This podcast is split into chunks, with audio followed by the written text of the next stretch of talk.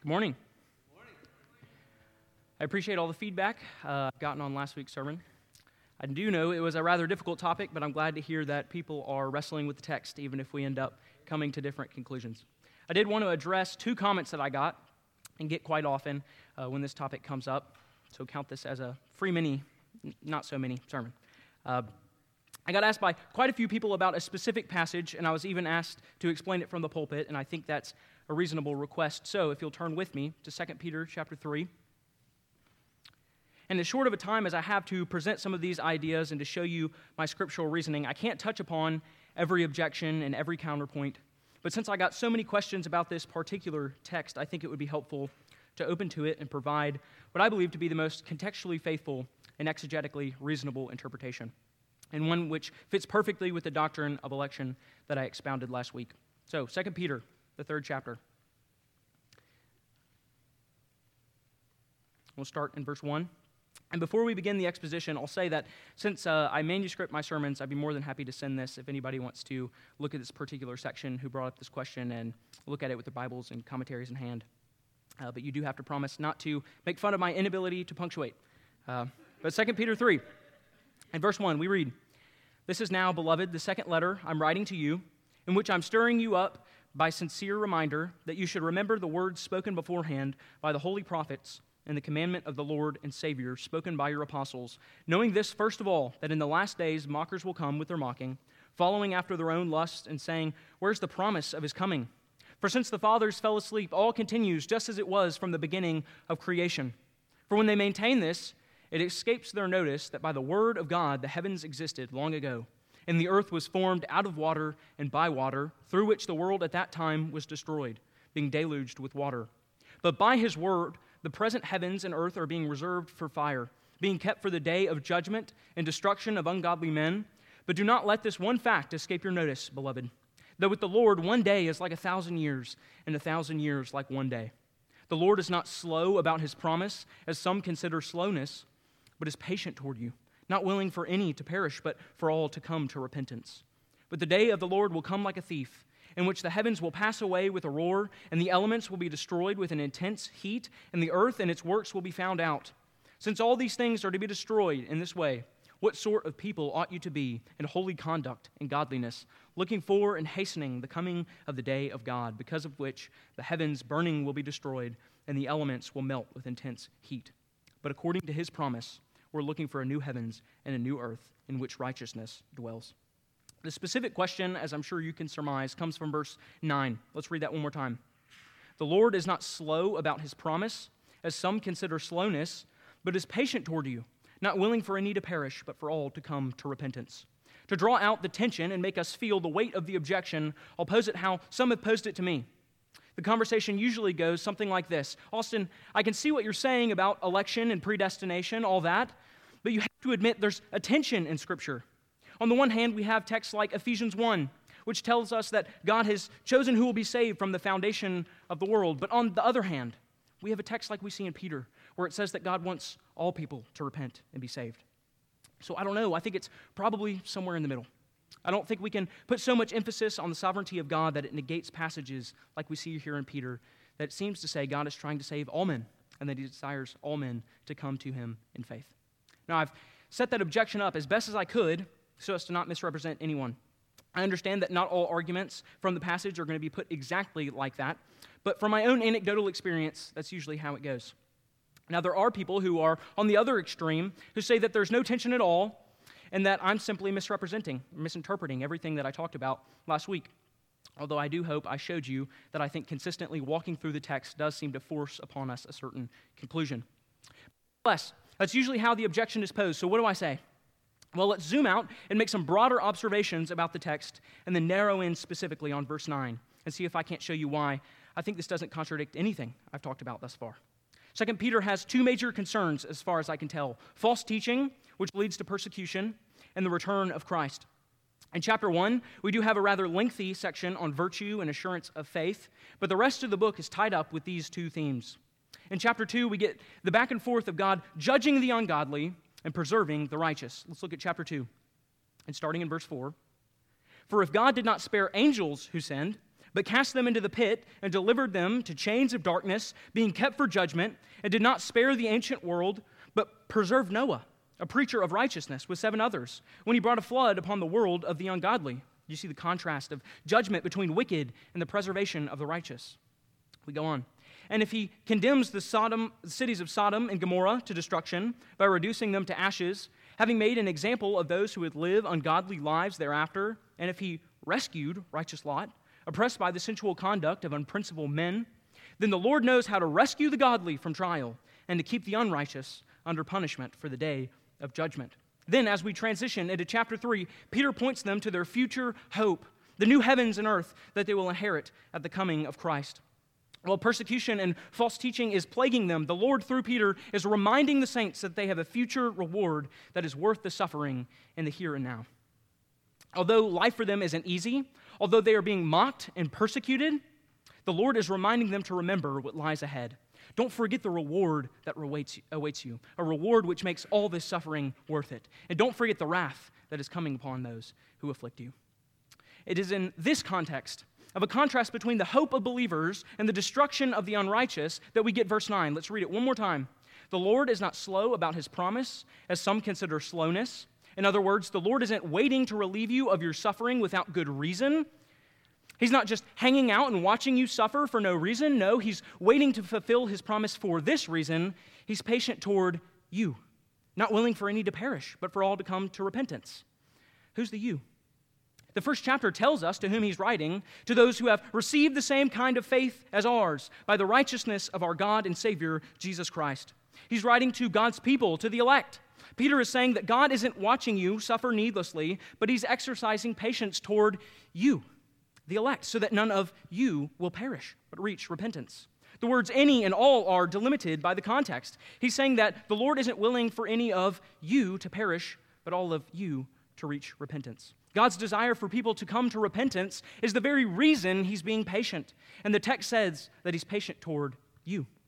All speech, all words are used in a specific context. And if I'm standing here behind the pulpit of an evangelical church and I say, we all believe that there's one true God, it would be a strange thing for one of you to stand up and say, well, no, the Mormons don't believe that there's one true God. It'd be a strange thing for someone to stand up and say, no, the atheists don't believe in one true God. Well, of course they don't believe that there's one true God. But what I said was spoken in a specific context. What I was saying was that we all here at Collierville Bible Church believe that there's one true God. Context is key. So, what the verse is teaching, and this interpretation is shared by Pastor Nick, is that the Lord hasn't come back yet because not all the elect have been converted. He's patient toward us, and that if He came back right now before the elect had been converted and gathered in, then they would perish. There are, at this moment at least, unconverted. His conclusion in verse 14 is helpful. Let's read it. Therefore, beloved, since you're looking for these things, that is, the coming of the Lord, be diligent to be found by him in peace, spotless and blameless, and consider the patience of the Lord as our salvation. The reason that the Lord is patient is to ensure the full salvation of all the elect that he's chosen from the foundation of the world. There's no contradiction here with what we've learned last week. In fact, I would argue that the contradiction arises if we take this verse to mean that the Lord desires the salvation of all men generally, even the non elect. If that's the case, if he truly desires their salvation, I want to contend, then he would save them. But we read in Psalm 115:3, our God is in the heavens, he does whatever he pleases. And in Psalm 135, 6, whatever Yahweh pleases, he does. In heaven and on earth, in the seas and all the deeps. In Daniel 4:35, all the inhabitants of the earth are accounted as nothing, but he does according to his will in the host of heaven and among the inhabitants of the earth, and no one can stay his hand or say to him, What have you done? The reason we can know that the Lord doesn't desire the salvation of each and every man, period, is simply because men aren't saved. As one pastor pointed out to me, and I think this was pivotal in my thinking, it's very hard for me to believe that we're going to get to heaven and we're going to see an eternally frustrated God. That God will, for all eternity, be frustrated and in sorrow because the almighty free will of man has thwarted his eternal purposes. That he eternally desired the salvation of all men, but that he wasn't able to accomplish it because we, mere creatures, could frustrate his purpose. I think there's a much more natural reading of this passage that doesn't lead us down that path and those conclusions. I heard a sermon by one of the most famous preachers in all of American history and this was on the radio, and it's a man that's godlier than I am, by far. Someone that's done more for the kingdom than I will ever do, I promise you. But here I think he was sorely mistaken. In his sermon, he said, and I'm paraphrasing here In your salvation, God has a vote, Satan has a vote, but you, you cast the deciding vote. Let me ask a question Who's the determiner of salvation in that scenario? As we'll talk about here in a minute, I don't think we would ever cast the deciding vote for God if it were up to us, anyways. But think back to our la- uh, last question, our question last week. Two people who are ostensibly the same. Let's say twins raised by the same family, and one is saved and the other isn't. What makes the difference? It would seem like in that scenario, presented by that preacher, it would be that the one twin was simply wise enough to cast the right vote. But it seems like the example given to us in Scripture especially Romans chapter 9, paints quite the different picture. What made Jacob to differ from Esau? Was it just that Jacob had enough sense to cast his vote in the right direction? What does the scripture say? Let's go back. I will have mercy on whom I have mercy, and I will have compassion on whom I have compassion. So then it does not depend on the one who wills or the one who runs. And I think we can reasonably infer that it doesn't depend on the one who casts the right vote, but it does depend upon God who has mercy, the text says. Satan gets no vote in my salvation, and neither do I. No, the Lord says that he does as he pleases in the heavens above and the earth beneath, and no one, not me, not the devil, no one can thwart his purpose. As I said last week, all credit, all glory, all praise goes to God and God alone who perfectly planned, accomplished, and applied my salvation. It was purely the work of God. As the old hymn goes, not the labor of my hands can fulfill thy law's demands. Could my zeal no respite know? Could my tears forever flow? All for sin could not atone. Thou must save, and thou alone. If you'll turn uh, to 2 Timothy 3, we've been in this text many times before, but it bears reminding.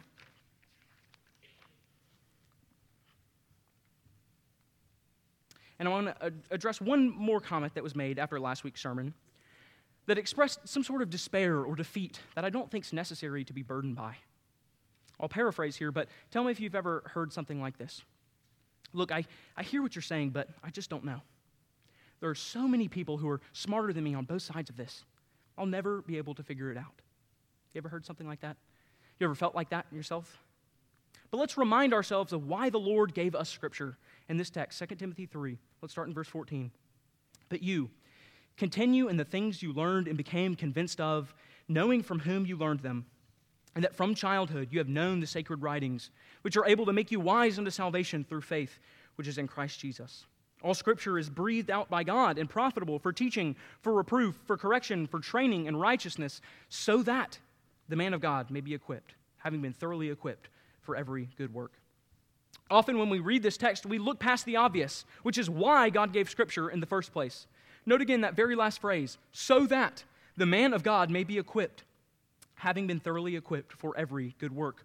When the Lord gave us the scriptures, He wasn't trying to confuse us. He wasn't trying to hide anything from us. He wasn't trying to trick us. As Deuteronomy 29 29 says, the secret things, yes, they belong to the Lord our God, but the things revealed belong to us and our sons forever, that we may do all the words of this law.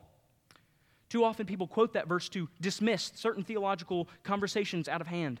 But I think that's a terrible misreading of the text. Listen again.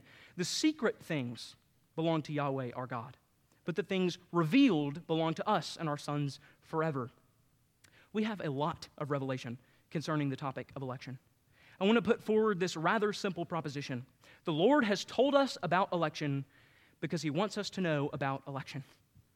That doesn't mean that it's the easiest thing in the world to grasp or that it's as simple as giving the text, text a casual read. I'm not saying that. But I am saying that the Lord intends this doctrine to be known and enjoyed. Don't let the debates and the names get in the way of diligent study. Yes, doctrine is difficult. Yes, there are a lot of texts to sort through. But that doesn't mean you can't come to know what God has revealed. If you're tempted to throw up your hands and quit searching for answers here, take yourself back to the basics. How much have I been praying about this? Can we ask ourselves that? How much have I been praying about this? How much have I been studying these specific passages? Maybe even consulting my elders. I think sometimes we can let the difficulty of doctrine bog us down to the point of giving up. But God has given to this, this to us for our good. So keep searching the scriptures, keep seeking the Lord in his wisdom. our inability to perceive the truth in the moment doesn't mean the truth is imperceptible. I've seen too many people in my life with low spirits because they feel like this book is too hard to understand. And it is hard. But if I can give some advice, learn to love the struggle. If we can all agree on one thing, it should be that this book is not boring. If you can, through prayer and study, shape your affections to the point where you enjoy and delight in searching for biblical truth, the Christian life will become that much more enjoyable. So, for those who feel defeated by doctrine, lift your spirits and ransack the scriptures. It's a worthy pursuit. Learn to love the struggle. Well, for the main portion of this message, we'll be looking at the 17th chapter of John. We're going to start in verse 1 again. And 10 minutes into this message, let's stand for the reading of God's word.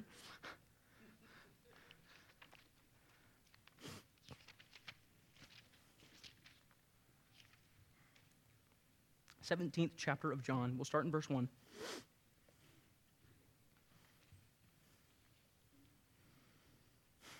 These are the words of God. Jesus spoke these things, and lifting his eyes to heaven, he said, Father, the hour has come. Glorify your Son, that the Son may glorify you. Even as you gave him authority over all flesh, that to all whom you have given him, he may give eternal life. And this is eternal life that they may know you, the only true God, and Jesus Christ, whom you have sent. I glorified you on earth, having finished the work which you have given me to do. And now, Father, glorify me together with yourself, with the glory which I had with you before the world was. Let's pray. Father, we thank you for your kindness toward us in Christ Jesus. As we come to your word this morning, let us see your truth plainly. Help me grapple with the text honestly and honor it by my exposition. Let everything I say be a reflection of your eternal truth. I ask it in Jesus' name. Amen. You can be seated. If you recall in the last sermon, I set before us one fundamental question What kind of harmony exists between the eternal purposes of the Father, Son, and Spirit and the redemption of men? Last week, we only had time to explore the role of the Father in our salvation. But this week, we're looking at answering the rest of that question by discussing the work of the Son and Spirit in our redemption. Because conversations about this topic have a tendency to miss the fundamental issues, I'm going to try to frame this sermon with several questions to help guide us to proper conclusions.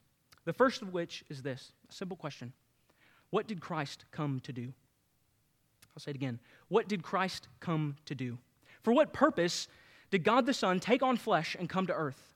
We're going to relook at several texts that we walked through last week and try to answer that question. Starting with John 17, let's read the first two verses again.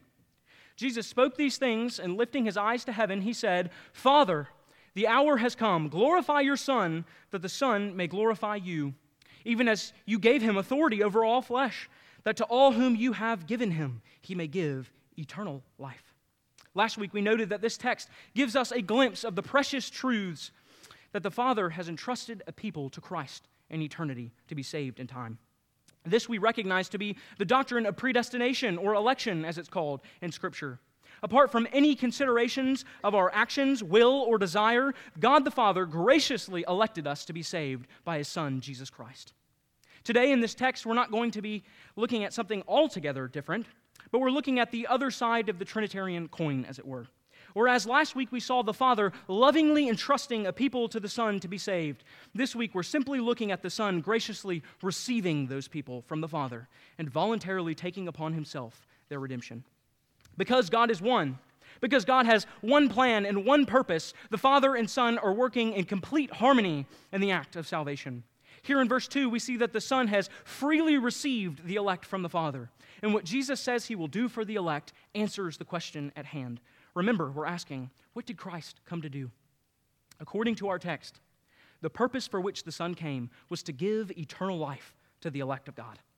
The Holy Son of God has purpose to accomplish the will of the Father. Our all powerful Savior is on a divine mission, and he can certainly carry out his plan. The purpose for which he came was not ambiguous. He came to save. Christ Jesus appeared in this world to ensure, without a shadow of a doubt, that those whom the Father had given him would receive eternal life. Christ came as a man on a mission. He came with his, his face toward an eternal task. He intended to accomplish it. Turning again to a passage we addressed last week, look back at John 6. And we'll start in verse 35. John 6:35. Jesus said to them, I am the bread of life. He who comes to me will never hunger, and he who believes in me will never thirst. But I said to you that you have seen me and yet don't believe. All that the Father gives me will come to me, and the one who comes to me I will never cast out. For I have come down from heaven not to do my own will, but the will of him who sent me. Now, this is the will of him who sent me, that of all he has given to me, I lose nothing, but raise it up on the last day. For this is the will of my Father, that everyone who sees the Son and believes in him will have eternal life, and I myself will raise him up on the last day. Again, we emphasized last week the gracious giving of a people by the Father to the Son in verse 37. But this week, let's narrow in on the intention of the Son, verse 38. We read here a specific answer to the present question What did Christ come to do? He tells us plainly Christ came not to do his own will. That is, he didn't come to do anything apart from the plan or intention of the Father. No, Christ came to the earth so that the Father's plan could be executed. That plan in verse 39 is reiterated. Now, this is the will of him who sent me, that of all he has given me, I lose nothing, but raise it up on the last day. Here, as in John 17, Jesus describes the purpose for which he came in terms of the salvation of those the Father had given him. To be raised up by Christ on the last day is to be resurrected, to receive the fullness of gospel promise. We can rest assured that our salvation will be brought to fruition by Christ because he is able to accomplish the will of the Father. He will not fail to bring to pass that which he desires. If Christ purposes to save the elect, hear me, if Christ purposes to save the elect, it will be done. Christ assures us that much uh, assures us of that much when he says that he will lose nothing of all the Father has given to him. The Son came down from heaven with a specific purpose, with a specific di- design, with a specific intent. This, if understood properly, grounds our assurance. How do we know as believers that we won't wake up tomorrow and reject Christ? that we won't wake up tomorrow and apostatize completely from the faith. Yes, the scriptures say that nothing can separate us from the love of Christ, but that phrase doesn't exist in a vacuum. As Sproul once wrote, we are secure not because we hold tightly to Jesus, but because he holds tightly to us. Left to our own devices, we would be as lost as a ball in high weeds, but Jesus Christ, the Redeemer of God's elect, has come to secure our eternal redemption. I believe the clearest passage speaking to the harmony of the work of the Father and Son, and with it our assurance, is found in John chapter 10. And we'll read a large portion of this text. John chapter 10.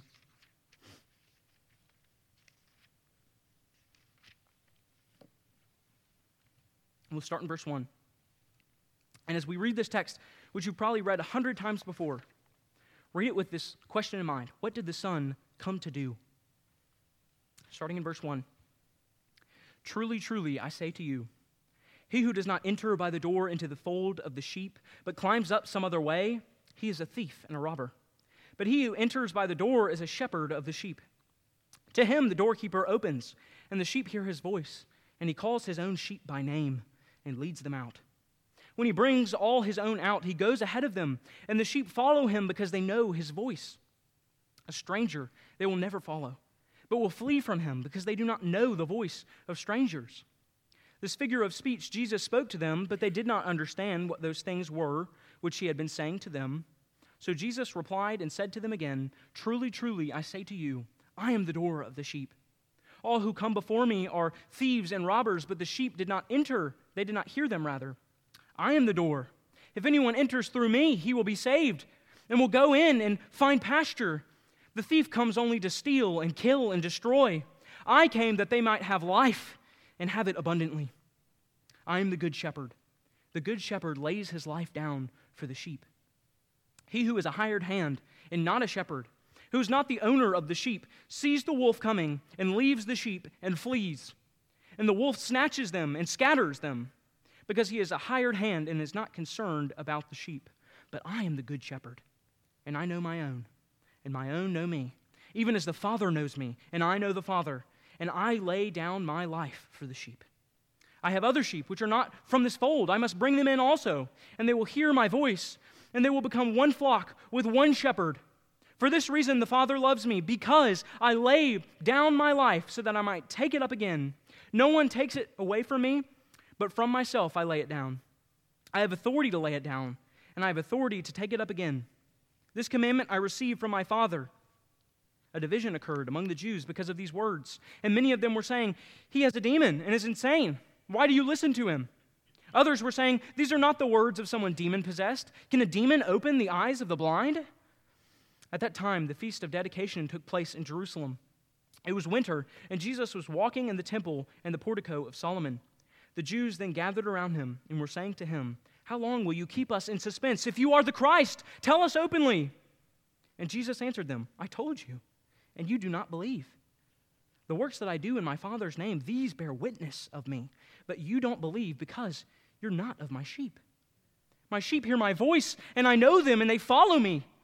And I give eternal life to them, and they will never perish, ever and no one will snatch them out of my hand. My Father, who has given them to me, is greater than all, and no one is able to snatch them out of the Father's hand. I and the Father are one. The Jews picked up stones again to stone him, and Jesus answered, I showed you many good works from the Father. For which of these are you stoning me? The Jews answered him, For a good work we do not stone you, but for blasphemy, because you, being a man, make yourself God. Here we have presented to us one of the most comforting images in all of Scripture Christ, our shepherd. We all, like sheep, are helpless and feeble, but we have a great shepherd in Christ. Like a herdsman watches over his flock, so too does Christ watch over our souls. But note how similar verses 37 through 30 are to what we've seen in John 6 and John 17. Read them again. My sheep hear my voice, and I know them, and they follow me, and I give eternal life to them that they will never perish ever, and no one will snatch them out of my hand. My Father, who has given them to me, is greater than all, and no one is able to snatch them out of the Father's hand. I and the Father are one. Often people go to verse 30 in conversations about the Trinity or the deity of the Son. And while this verse is somewhat related to those things, for sure, its primary focus is to show the unity that exists between the Father and Son in the salvation of the sheep. They are completely unified in purpose and intention.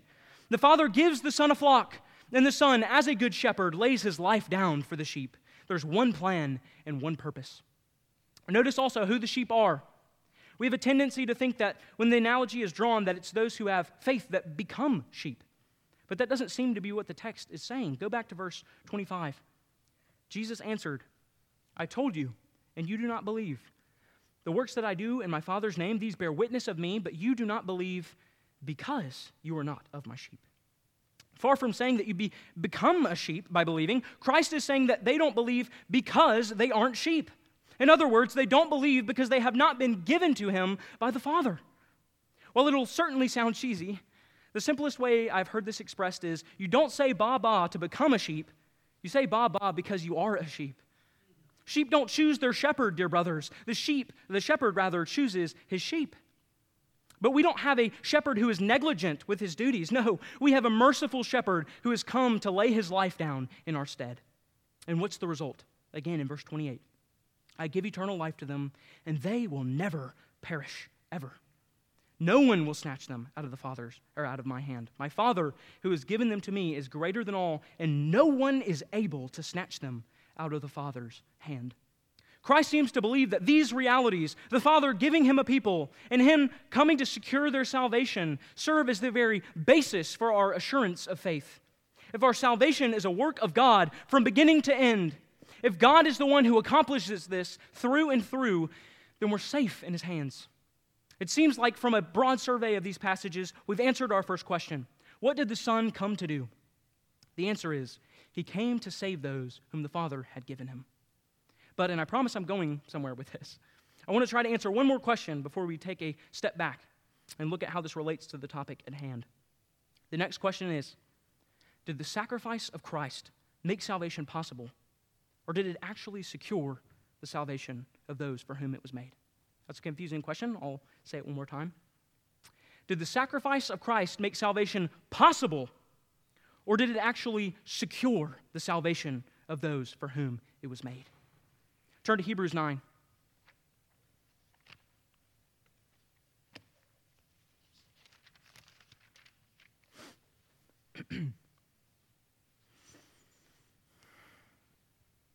Hebrews chapter 9 and verse 6. Now, when these things have been so prepared, the priests, talking about the Old Testament priest here, are continually entering in the first part of the tabernacle, performing the divine worship, but into the second, only the high priest enters, and that once a year, not without taking blood, which he offers for himself and for the sins of the people committed in ignorance. The Holy Spirit is indicating this that the way into the holy places has not yet been manifested while that first part of the tabernacle is still standing, which is a symbol for the present time. Accordingly, both gifts and sacrifices were offered, which cannot make the worshiper perfect in conscience, since they relate only to food and drink and various washings, requirements for the body, imposed until a time of reformation. But when Christ appeared, as a high priest of the good things to come, he entered through the greater and more perfect tabernacle, not made with hands, that is to say, not of this creation, and not through the blood of goats and calves, but through his own blood. He entered the holy places once for all, having obtained eternal redemption. For if the blood of goats and bulls and the ashes of a heifer, sprinkling those who have been defiled, sanctify for the cleansing of the flesh, how much more will the blood of Christ, who through the eternal Spirit offered himself without blemish to God, cleanse your conscience from dead works to serve the living God. The contrast is made between the high priest of that old covenant order, which, although it was gracious, could never actually accomplish the forgiveness of sins. Those old priests had to go back to the temple time after time after time. But when our high priest came, Christ the Redeemer, he came to do away with the sins of his people once for all. That phrase, once for all, by the way, is a temporal construction. In other words, the author is saying that whereas the old priests, priests went into the holy place time after time after time, Christ entered the true holy place once for all time, never to be repeated again. In verses 13 and 14, the author makes an argument from the lesser to the greater. He says that even if these lowly and common animal sacrifices accomplish the cleansing of the flesh, how much more will the precious blood of the Son of God accomplished for those for whom it is shed. Christ's sacrifice actually accomplishes eternal redemption for God's elect. And the author makes this conclusion in verse 23 Therefore, it was necessary for the copies of the things in the heavens to be cleansed with these, but the heavenly things themselves with better sacrifices than, than these. For Christ did not enter holy places made with hands, mere copies of the true ones, but into heaven itself, now to appear in the presence of God for us. It's glorious, is it not? The text says that what the high priest couldn't accomplish with the blood of bulls and goats, Christ has accomplished with his own blood. And note that this doesn't simply make the sacrifice. He completes the work of the sacrifice, yes, but as the Old Testament priest then took that sacrifice into the Holy of Holies, Christ made the sacrifice and arose into heaven to intercede for us. He delivered the blood to the Father our Christ, our great high priest, obtained precious redemptive blood and then rose into the heavens, there to present his perfect sacrifice before the Father. And here's our next question Does the Father accept the sacrifice? Will the Father be appeased by the precious blood of the Son? Think about that. In the same way that the high priest presented the sacrifice on behalf of the people, so too Christ intercedes for those for whom the sacrifice was made. Is it possible, dear brothers, for the Father not to accept the sacrifice? For his wrath not to be appeased on the basis of the Son's shed blood? Let's read on to find the answer. Chapter 10. We'll start in verse 10. Hebrews 10 10. By this will, we have been sanctified. We have been sanctified through the offering of the body of Jesus Christ once for all. Again, once for all time. And every priest stands daily ministering and offering time after time the sacrifices which can never take away sins. But he, having offered one sacrifice for sins for all time, sat down at the right hand of God, waiting for that time until his enemies are put as a footstool for his feet. For by one offering he has perfected for all time those who are being sanctified. His sacrifice was efficacious. It accomplished that which Christ intended it to accomplish the eternal salvation of all those for whom it was made. And now again, he stands in the presence of the Father, a lamb standing as if slain, as our perfect intercessor, perfectly and completely turning the eternal wrath of God away from his people. We read about this intercession in one more important place. Turn to Romans 8.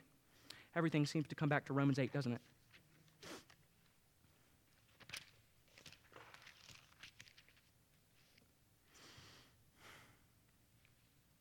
And we'll start in verse 31.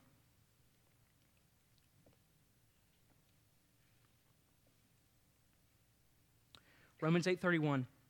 What then shall we say to these things? If God is for us, who is against us?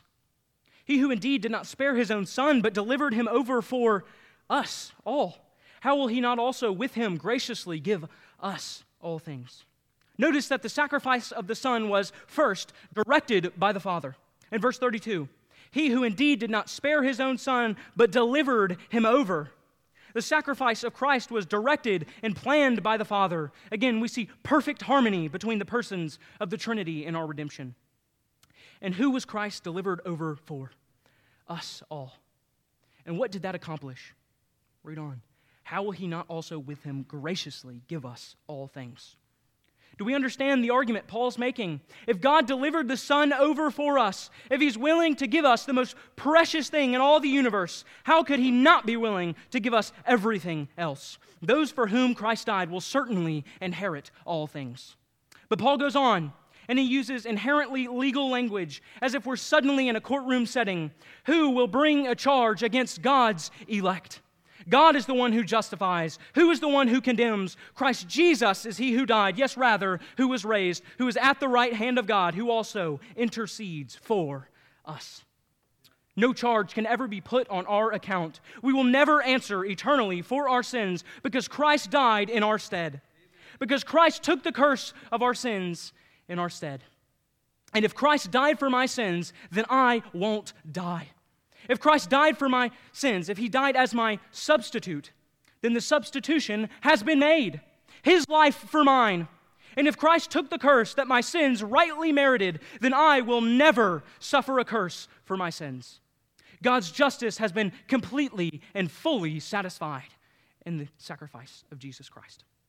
And God the Father, hear this, accepted the sacrifice.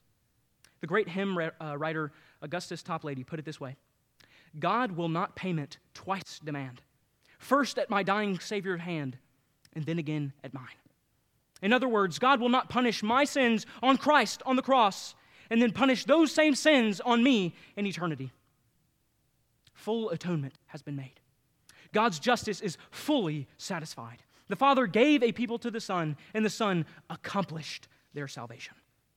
So we've seen redemption planned by the Father and accomplished by the Son, and how these two work together toward one harmonious goal. The Father and Son didn't have different intentions, they didn't have different goals in their respective roles in salvation, but both Father and Son worked as a God with one mind and one will who desired one goal.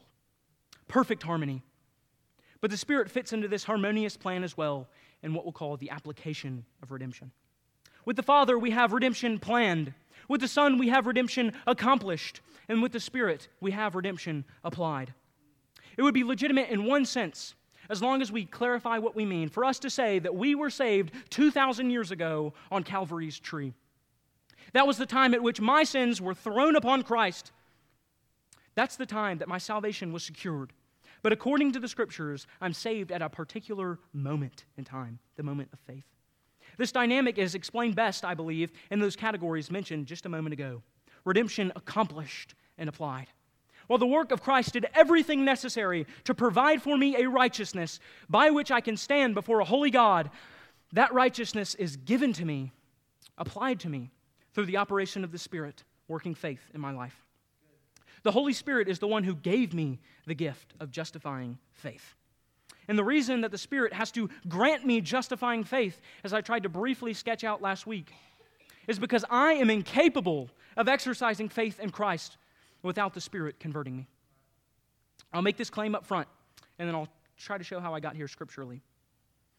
Fallen man is not able to exercise faith in Christ unless he is supernaturally given the gift of faith. One more time. Fallen man is not able to exercise faith in Christ unless he is supernaturally given the gift of faith. Let's take a second look at the state of the will of man. Turn with, turn with me to Romans chapter 3, and we'll start in verse 9. Romans 3,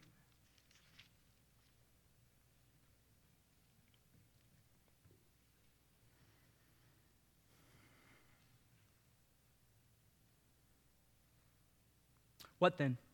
Are we better? Not at all, for we have already charged that both Jews and Greeks are all under sin. As it is written, there is none righteous, not even one. There is none who understands. There is none who seeks for God. All have turned aside. Together they have become worthless. There's none who does good. There's not even one. Paul contends that man is so dead in sin that not only can he not be called righteous, but he can categorically say that there is none who seeks for God.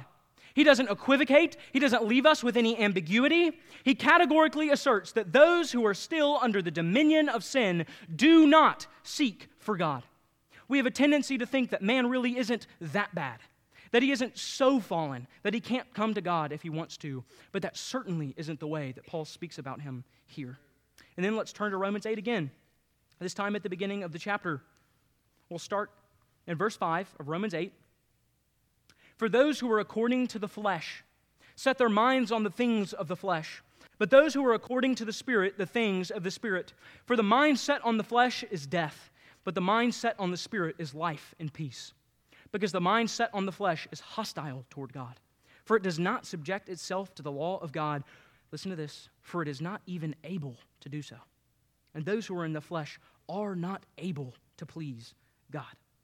The unconverted man, the man who is still in the flesh, is unable to fulfill the requirements of God's commands. Even where we see a bare outward conformity to God's law, our motives and reasons are so tainted with sin that Isaiah could call our righteousness filthy rags before God's face. But more importantly for our discussion, note that last phrase again those who are in the flesh are not able to please God. Does faith please God, brothers? So, what's the solution? If we can't come to faith, if we can't turn in repentance toward God, then how is anyone saved? How could anyone lay hold of the promises of the gospel if no one is able to have faith? Remember John 6 no one can come to me unless the Father who sent me draws him. We aren't able, we aren't capable. But don't misunderstand. It's not as if God is pushing us away. It's not as if we would really come to God, but He's preventing us. No. None of us, if we aren't born again by the Holy Spirit of God, would ever want to come to faith. It's against our very nature as fallen men. We see a similar concept in Hebrews 6, where the author says that it is, quote, impossible for God to lie. I don't think we would ever want to say that God doesn't have the power to utter certain words. He is all powerful, is he not? The text is saying that it is so against the nature of God, it's so against his character to lie, that it's legitimate to say that it is impossible for God to lie. And in the same way, it is so against our nature to come to God in faith. It is so against our desires to come to Him that it's legitimate to say, no one is able. I once heard a very helpful illustration of this concept. It went something like this Suppose you have in a room a pile of meat and a pile of carrots. If you put a wolf in that room, what's it going to eat? The meat. You're not going to get a wolf to eat the pile of carrots. And in the same vein, if you put a rabbit in the room, what will it eat? It'll eat the carrots. It's in the very nature of the rabbit to eat the carrots. It's in the very nature of the wolf to eat the meat. And if it were possible to have a pile of sin in a room and the Lord Jesus Christ in a room, we would choose each and every time to go to the pile of sin. John 3:19 says, "And this is the judgment that the light has come into the world, and men loved darkness rather than light, for their deeds were evil. For everyone who does evil hates the light and does not come to the light, lest his deeds be exposed." How many times have we heard the old example? We're like people drowning in the ocean and Christ throws us a lifesaver. All we have to do is grab it, right? Dear friends, that's not the biblical picture. We weren't drowning in our sins. We weren't sick in sin. We weren't even dying in sin. We were dead in sin. We were in no spiritual condition to grab the lifesaver of the gospel. Let's look at one more text to drive the point home John chapter 8.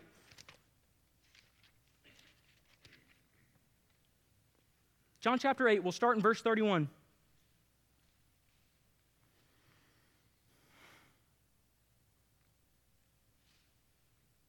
John 8:31 So Jesus was saying to those Jews who had believed him, if you abide in my word, then you are truly my disciples, and you will know the truth, and the truth will make you free. They answered him, We are Abraham's seed and have never been enslaved to anyone. How is it that you say we have become free?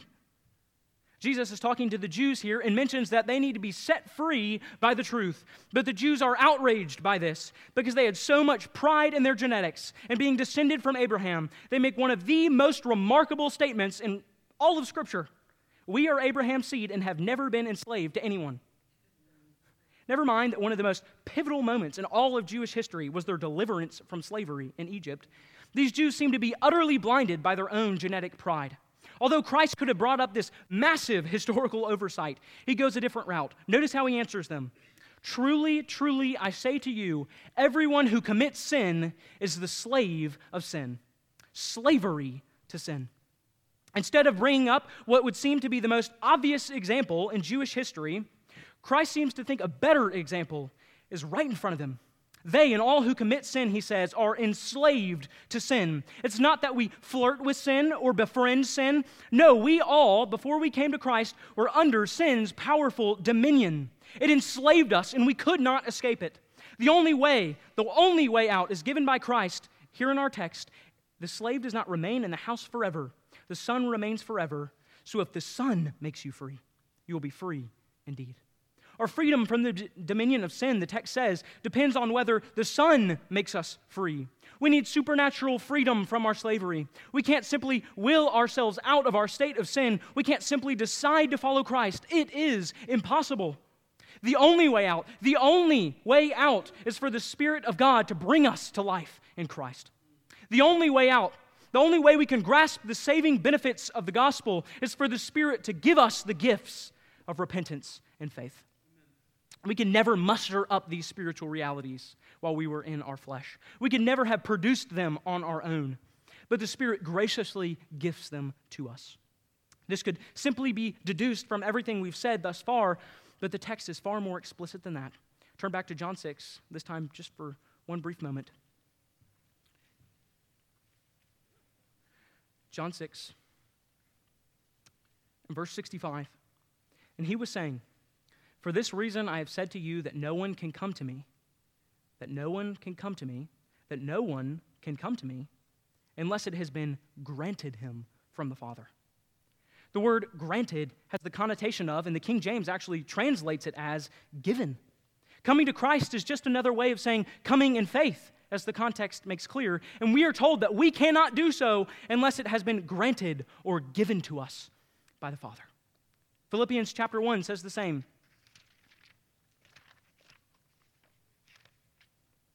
Philippians chapter 1 and verse 29 For to you it has been granted for Christ's sake, not only to believe in him, but also to suffer for his sake. Two things are said to be granted to us here suffering, yes, and believing itself. Faith. We're granted as a gift of divine mercy to have faith in the gospel. And one more text briefly 2 Timothy 2.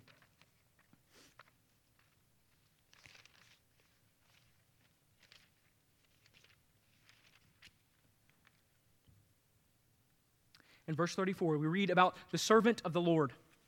And the Lord's slave must not be quarrelsome, but be kind to all, able to teach, patient when wronged, when, with gentleness correcting those who are in opposition. Here's our key section right here. If perhaps God may give them repentance, leading to the full knowledge of the truth. Even our repentance is a gift given to us by the hand of an all gracious God. So then, we have seen that in our deadness, in our spiritual depravity, we would have never come to Christ. We would have never repented of our sins. We would have never exercised faith in the gospel, but God has seen fit to grant us those gifts.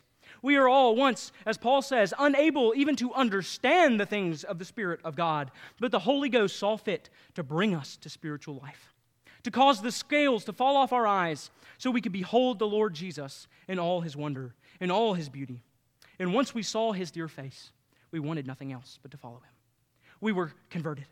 The redemption that Christ accomplished was applied to us, and we were saved. The worship team can make their way up here.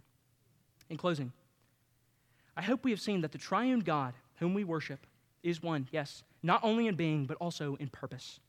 that the plan of the Father was not at odds with the plan of the Son or the Spirit. The Father, from all eternity, saw fit to place his redemptive love upon us, and he, in an act of pure grace, sent his Son to save us. And once our redemption was secured by Christ, the Spirit saw fit to apply that redemption to us. So glory be to the Father, and to the Son, and to the Holy Ghost, as it was in the beginning, is now, and ever shall be, world without end. Amen.